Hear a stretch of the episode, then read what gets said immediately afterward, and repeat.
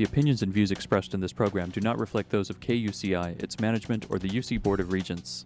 To find out more about this talk show or other talk shows broadcasting on KUCI, log on to our website at kuci.org or check out the latest program guide.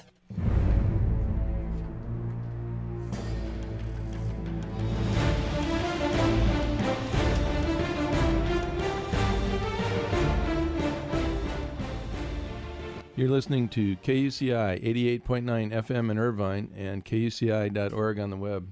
Welcome to Privacy Piracy. I'm Lloyd, I'm the show's engineer, and your host is Mari Frank. Mari's a local attorney and certified information privacy professional. She's the author of several books, including Safeguard Your Identity, From Victim to Victor, and The Complete Idiot's Guide to Recovering from Identity Theft. She's testified many times in Congress and the California legislature on privacy and identity theft issues and you may have seen her on Dateline, 48 Hour, CNN, NBC, ABC, O'Reilly Factor, and many other shows, including her own 90 minute PBS television special, Protecting Yourself in the Information Age. To learn more about this radio show and our great guests, please visit kuci.org slash privacypiracy. Hey, Mari, what's our show about today?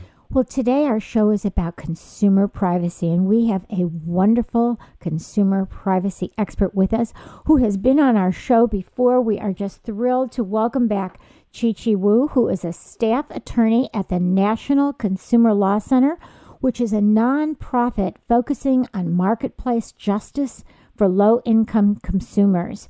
Chi Chi is an expert on consumer credit issues ranging from credit cards to medical debt to fair credit reporting. And she's also the co author of the legal manual, Fair Credit Reporting Act, and the other one, Credit Discrimination, and a contributing author to Cost of Credit truth in lending, and collection actions. Chi Chi is frequently serving as a resource for policymakers in DC and with the media on consumer credit issues. She's previously worked in the Consumer Protection Division at the Massachusetts Attorney General's Office and the Asian Outreach Unit of Greater Boston Legal Services. You can find out more about the National Consumer Law Center at nclc.org. And we're going to find out more from Chi Chi. Chi Chi, thank you so much for joining us all the way from beautiful Boston. Well, thank you so much, Mari, for having me on your show. Really appreciate it. And thank you for that wonderful introduction. well, it's wonderful to have you back, and I, I get to, you know, communicate with you a little bit on our list serve and see all the great work that the NCLC is doing. And, and we really appreciate you because that is so important that consumers don't get left out, and especially people who are low income. And, and unfortunately, that particular portion of our society right now is growing and growing would you just, I think, just so people get a, a little bit of an idea, can you tell a little bit more about the National Consumer Law Center? Sure, sure. As you mentioned, Mari, we are a nonprofit. We we're about 40 years old, and we fo- focus on policy and advocacy issues for consumers, particularly low-income consumers. We were actually founded um, as a legal services support center, so we used to provide technical assistance and advice to the many field legal services offices across the country that represent poor people. Um, we don't do that anymore because of some changes in funding the law. But you know that's our background, and actually, a lot of the work still relates to um, that background. So you know, we we we focus on uh, low income consumers. We help attorneys um, representing them. We provide technical assistance, and we're also known for our, uh, I think we're up to 18 volumes of legal treatises on consumer law issues. I know, and I have several of them. They're wonderful. So let's talk about what law governs credit reporting in the United States so everybody has a clear idea about that. Um, absolutely. The law that governs credit reporting is called the Fair Credit Reporting Act. It was passed in about 1970, so it's a little over 40 years old, and it provides um, some sort of basic protections, uh, you know, the right to get a copy of your credit report. It restricts who can see it. Um, it has some standards for accuracy, and it provides rights to dispute errors in your report. Um, and as I said, it's it's about 40 years old now. And so, uh, in terms of since 1970, there's been some changes. Why don't you talk about some of those really important changes recently? Well, the most important change that's happened recently, um, and it's sort of a game changer, is uh, the uh, a law that some of your listeners may be familiar with. It was called the Dodd Frank Wall Street Reform and Consumer Protection Act of 2010, or Dodd, Frank Act for short. That's the law that established the Consumer Financial Protection Bureau, or the CFPB, which has been in the news recently with the president's recess appointment of Richard Cordray as its head. Uh, the Dodd Frank Act also uh, enacted a whole bunch of reforms affecting consumer laws and, of course, banks and financial services. And and before that, in in like 1996, we had some changes with regard to giving more uh, rights to consumers, right? And then in 2003, we had the Fair and Accurate Credit Transaction Act that gave people more help with regard to identity theft. So there's been lots of changes, right?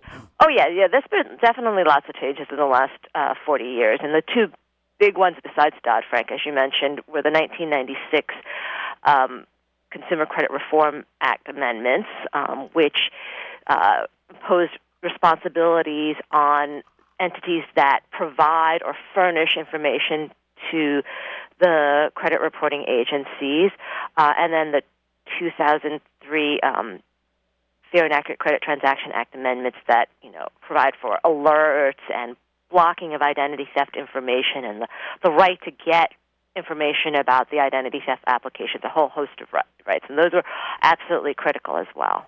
Yeah, so really, the Fair Credit Reporting Act, at least from my perspective, has has been a, really important um, help to consumers to be able to get information, know what's what is being collected about them, and have a, a chance to dispute it and correct it, and really have more of more control over how their information is used. Wouldn't you say? Well, absolutely, Mari. I mean, the, the Fair Credit Reporting Act is important in providing consumers with a sort of a baseline of rights to at least know what the credit reporting agencies are saying about you, to, to try to get to errors fixed, um, and to, to make sure that not everybody in the world can see this, you know, confidential, private, sensitive information. Um, but the, the Dodd Frank Act um, changes to the Fair Credit Reporting Act will actually hopefully help improve things um, by adding more. Let's talk about some of those changes because that's that's since it's just 2010, it's really going to become more apparent right now, right? Yes, yes. In fact, a lot of these changes um, didn't kick in until um, July 2011 when the, C- the Consumer Financial Protection Bureau, or CFPB, got started and running. Uh, some of the protections actually don't even kick in until there's regulations issued this summer. Um, so the, the the some of the big changes, um, or some of the smaller and then some of the big changes that the Dodd Frank Act made. I mean, the two smaller but still very critical changes um, are that uh, Dodd Frank Act um, provides a right to your credit score, the actual credit score that a creditor uses, if that creditor turns you down for credit or charges you a higher price for credit. Um, you know, up until now, the only way to get your credit score is you had to buy it, and um, what you often bought wasn't the same credit score that lenders actually use. Lenders, you know, most of the time they use a FICO score, but if you buy your credit score, sometimes you don't get a FICO score from the, the credit bureaus. And so what Dodd Frank did is it said, well, if you're denied credit or you have to pay more for it based on your score, you have the right to actually see the score that the lender used. And that, that was important. Um, the other thing that Dodd Frank did was it requires the CFPB to study the differences between those scores that lenders get and the ones that you buy um, from the credit bureaus. Now, and that's going to be important because, yeah, because like now we know that the credit bureaus each have their own credit scoring and you know i i have a monitoring service so i get to see and, and they're pretty close you know they're they're about the same maybe 20 points different maybe sometimes 30 points different depending on what they have on um, you know that's reported to them but um, yeah, but if it's going to be very different from my FICO score, that's going to really hurt me if I apply to refinance my home, right? Right, right. I mean, even 20 to 30 points difference can make a huge difference if it moves you from one what they call risk tier right. to another. Right. And so, you know, you you know, you you know, if you're a good consumer and you buy your score before you, you know, apply for a mortgage or a car loan, you know, you might get one score and then um the the mortgage lender or the um auto lender might get a score that might be different enough to put you in a in a whole different risk tier. So, um, getting the actual score that that mortgage lender and auto or auto lender used will actually provide a lot of information to consumers, and that was one of the positive changes to uh, by the Dodd Frank Act. Um, but I got a question about that. So, Chi Chi, if that happens, let's say that I've got a score of 780 or 800 that I buy from one of the credit bureaus or all of them, and then and then uh, the the score that they get from the lender is quite a bit different. Do I have a right to dispute that, or what? What is that? If if they give it to me for free, I get you know I get a copy of it, and then I see it's totally different. Can I dis? Do I have a right to dispute that under Dodd Frank? What you have a right to is to dispute errors in your credit report. Right. So if, if the reason that you got a lower score um, is because there's an error in your credit report, you have a right to dispute that. You know, maybe it's showing a late payment and you didn't make a late payment. Now, the fact that the scores are different, unfortunately, you don't have a right to actually dispute that because the reason it may be different is that the score that you got sold from by the credit bureau may not be using the same algorithm. Um, yeah, yeah, it's the same software model, um, the same programming to crunch the numbers. Mm. And unfortunately, you don't have a right to to um, to dispute that. So, would you say that it, instead of buying from the credit bureaus, since that's just their own made up number, is it better if you if you're going to buy it that you buy it from FICO, Fair Isaac? Is that is that something that you I don't know if you want to say that, but does that make sense? Well, the problem is you can buy your FICO score based upon your um, Equifax report, but unfortunately, you can't buy your FICO score based on your Experian report. They won't sell it to you. They'll only sell your Vantage score based on your Experian report. That's actually a problem. Can I go um, right to Fair Isaac, who who does that FICO score? No, no, because the score has to be generated based upon your credit report. Right. And so this is the the FICO score that's generated based upon the information in your Experian report, and you have to get it from Experian. FICO actually doesn't even sell the scores; they mm. sell the computer model that generates the score. Ah, huh. Huh. Yeah. So, and if if if con- your listeners are not happy that they can't get their FICO score based upon um, their Experian report, and it's really hard to get it. I think it may even be impossible to get based on your TransUnion report. Um, should they should let the CFPB know, and they should let their representatives in Congress know, because that's about all they can do. Let's talk about the new consumer financial. Uh, what's it called? The Consumer Financial Protection. Protection. Bureau. Yes, I, the word kind of left me. Yeah, let's talk about that. Now that that's like you said, really they opened their doors just in 2011. So so let's talk about what authority do they have, and how does that differ from the authority from the fair uh, from the uh, you know from the Federal Trade Commission? Because the Federal Trade Commission was in charge really of all issues regarding the Fair Credit Reporting Act before. So, so what's happening now?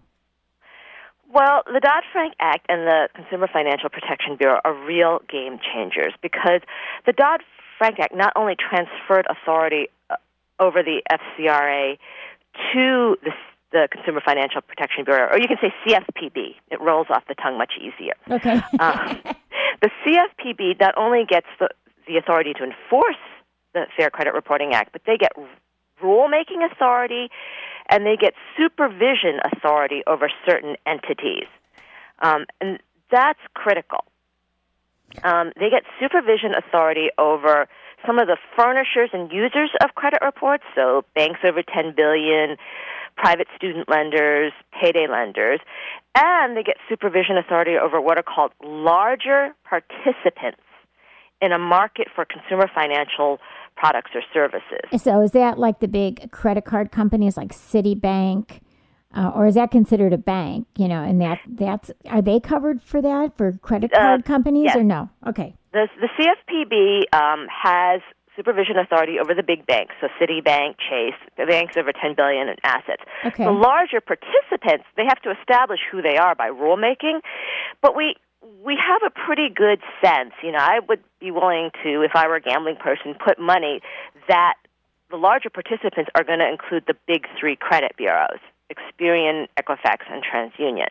Hmm. So help me understand all the things that we've been dealing with the Federal Trade Commission and that they've had um, enforcement, um, you know, uh, authority under the Federal Trade Commission. That's transferred, or are they both working together? I, what's going to happen? Well, they are. They're certainly working together because there's there's got to be a, a transition.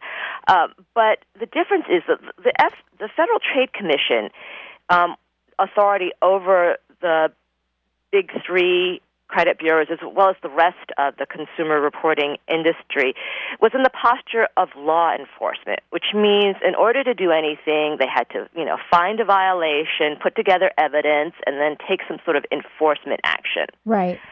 Um, the CFPB will have authority to supervise the larger participants, which we think will include the credit bureaus. So this means they don't have to wait for violation. They can go in, like a bank regular, regulator goes into a bank, and say, we want to see what your processes and procedures are, open up your books, you know, what are you doing about this? Um, and then they can review all of that and say, well, we don't think this procedure is adequate to comply with the FCRA, you know, you need to make these changes to improve your systems. It's a whole different ball game. It gives them uh, uh, so much greater authority and uh, tools in their toolbox. So let me ask you something. So, for example, um, I have some victims of identity theft that um, cannot get, you know, under FCRA 609E, they're supposed to be able to get the documents of the fraud, right? And I have some victims who have been dealing with a large bank, and the bank is refusing to give them the documents of the fraud. And, and we're pretty sure that the reason that they're uh, not willing to do that is because it was um, a ring of dirty insiders. And so, would would those victims be able to go to this new Consumer Financial Protection Bureau and make a complaint about this bank, or should they go to the Federal Trade Commission? Well, there is a period of transition right now. Right now, um, the CFPB is only taking complaints about credit card issues and mor- uh, mortgage issues. So, to the extent it oh. involves credit cards, they can go to the CFPB. The FTC is still taking uh, complaints about identity theft. Um, but they don't have any. But they work don't out who gets what complaints. Um, the authority that I'm talking about, supervision um, for the credit bureau, doesn't kick in until after um, a rulemaking this summer is concluded, and you know, obviously, it's going to take some time for the um, the CFPB to to you know get started in a supervision program. That situation you're talking about actually it sounds like it's the bank, not the credit bureaus. Right. yeah. The, the, the, these are the banks. Yeah. And yeah. And so and, you and know certainly even now, um, your you know your uh, consumers you're dealing with have the right to go to um, the regulator for that bank and complain.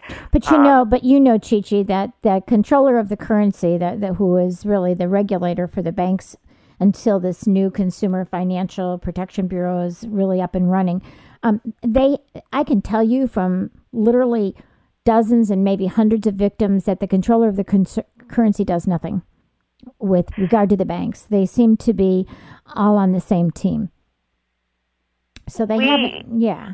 Yeah, and you know we certainly have had our concerns of, about that as well. The CFPB is the new regulator for consumer protection for the big banks, as I yes. said, banks over ten billion. So to the extent that uh, your clients are de- dealing with a big bank, yes, we're talking um, about big. Bank. They bank. can now send their um, complaints to the CFPB. The CFPB will be the regulator, and it's important because you know the OCC has this sort of split mission. You know when it comes to consumer protection.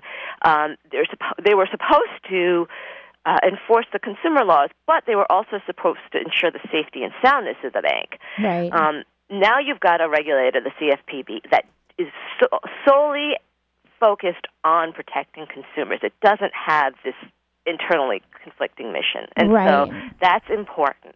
So we, we hope to see uh, improvements on all levels with respect to consumer protection and financial services. So let's go back, and, and I'm, I mean, it's really a, a, a great uh, avenue, a great opportunity for consumers to get some more help, which uh, thank goodness that that has happened. But let's talk about really what does super, besides, um, they have the supervision kind of clarify that for me so they can they can go in and investigate right they yeah, can they can go they in can, and it's not just investigating. They just they can review everything. I mean, this is this is a supervisor, so this is someone who gets to oversee the operations, look over the shoulder, mm, and make up some new rules companies. as they go along without without having to pass laws or or what happens. I mean, when you, they're going to have you said rulemaking authority as well. So how, how's that going to work? Well, the rulemaking authority is also really significant. It's also a big change. Um, you know, a lot of administrative agencies often have the ability to enact rules just to implement a law in general. Um, Right, You know, right. to to interpret the law, to set up procedures for the law, to interpret definitions. Um, for example, the Federal Reserve Board until the Dodd Frank Act had that authority over the Truth in Lending Act. And the Supreme Court said several times that whenever the Federal Reserve Board issued a regulation about truth in lending, they were entitled to great deference. I mean, Mhm. the, the courts had to respect. I mean, that those regulations had the force of law. The FTC never had that kind of authority over the Fair Credit Reporting Act.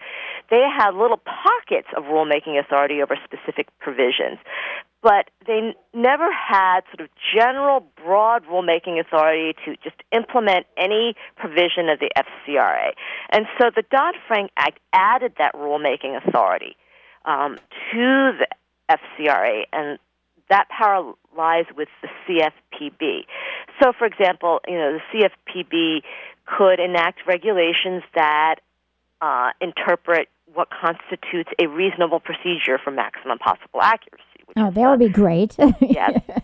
so they could do things that were very specific. They would say, it, you know, to, in order to have reasonable procedures for maximum possible accuracy, you know, you must um, match information to a consumer's file using all nine digits of a social security number. right. Something that you know has been a source of contention uh, for consumer advocates for a long time. Um, they can both either issue regulations or take supervisory action with regard to the dispute process. Uh, you know, the last time I was on your show, Mari, we had a long discussion about all the problems with the dispute process at the credit bureaus and how, you know, it's just an automated travesty. You know, And they outsource it to India and Pakistan and all sorts of places, so you don't even really have, you know, someone to talk to in the United States if you do talk to someone half the time. Right. I mean, they're just all sorts of problems. They don't, you know, they don't even conduct an independent review. Whatever the the creditor or the or the furnisher of information says, you know, they take, and so um, the CFPB will have the authority to say, you know, you've got to improve this dispute system so that it's meaningful, so that you actually have a, a human being that understands the system, reviewing it and making an independent judgment as to whether there's an error or not. Well, I got a question then, Chi Chi. Then you, who are in a wonderful position to uh, give some help to the nas- you know, as the National Consumer Law Center, um, you you're out there. Are you going to be making a list of recommendations for rulemaking um, that that maybe are is endorsed by many consumer lawyers? I mean, is that something that's on your plate? Um, that is certainly something that um, is we are contemplating doing, uh, putting together a list of reforms. Um, right now, we've been involved in the rulemaking process as part of um, uh, the, the the getting started at the agency. So, so uh, as I mentioned before, um, the larger participant rulemaking, the CFPB actually has to establish by regulation who are these larger participants. So that's a rulemaking process. We've been involved in that. Um, you know, we've been involved in, you know, right now they're looking at all these consumer regulations. The CFPB is inheriting a bunch of regulations, um, both under FCRA and uh, Truth in Lending and other consumer statutes. We're, we're looking at um, how this we're commenting on behalf of consumers on this streamlining process. So um, we certainly are involved, and we, you know, we have in our advocacy um, put together a list of reforms that we think would improve the accuracy of the system. Um, Do you know, have those the, on your- last time we talked? We had we talked about the automated injustice report about the dispute system. We have a whole bunch of recommendations there. We've certainly given a copy of the report to the CFPB. And and so are all of these on your website as well? Um, the uh, yes, our comments uh, to the CFPB, our reports, they're all on our website. Our website is um, www.nclc.org, um, or uh, you can also use www.consumerlaw.org. Yeah. So, um, wh- what do you think about this? What What do you think basically will happen with the CFPB in terms of improving credit reporting? You think it's really going to make a difference? Um, we certainly hope it will make a difference. Um, and we do think that supervision and rulemaking will give the CFPB powerful tools that the Federal Trade Commission never had, and so give them the ability to improve the system significantly. Um, you know, consumers who have problems with credit reporting should let the CFPB, you know, even though they're right now they're they're focused on credit cards and mortgages. At some point, they're going to also focus on credit reporting, and so consumers should, you know, send copies of things to the CFPB um, as well as their representative in Congress. I mean, the CFPB can do a lot with these new tools, but ultimately, Congress is the the one with the power to make big changes. Well, we surely appreciate all that you're doing out there in Boston because this is so important. Even though you focus on low income, it really helps everybody when consumers are, are being uh, supported by NCLC. You're just wonderful. So thank you so much, Chi Chi, for joining us. And we hope that uh, we can talk again when this thing is up and running and find out all the great things that you're doing to get some good rulemaking going. So thank you for joining us. Thank you, Mari, for having me. Okay, we'll talk to you soon. You've been listening to KUCI 88.9 FM in Irvine and KUCI.org on the net. I'm Mari Frank, host of Privacy Piracy. Join us every Monday morning at 8 a.m. and visit our website at kuci.org slash privacy piracy, where you can see our upcoming guests and their bios and be connected to their URLs, as well as listen to archived interviews and download podcasts and write to us about what's important to you or what you're concerned about privacy in the information age. Thanks. Stay private. The opinions and views expressed in this program do not reflect those of KUCI, its management, or the UC Board of Regents.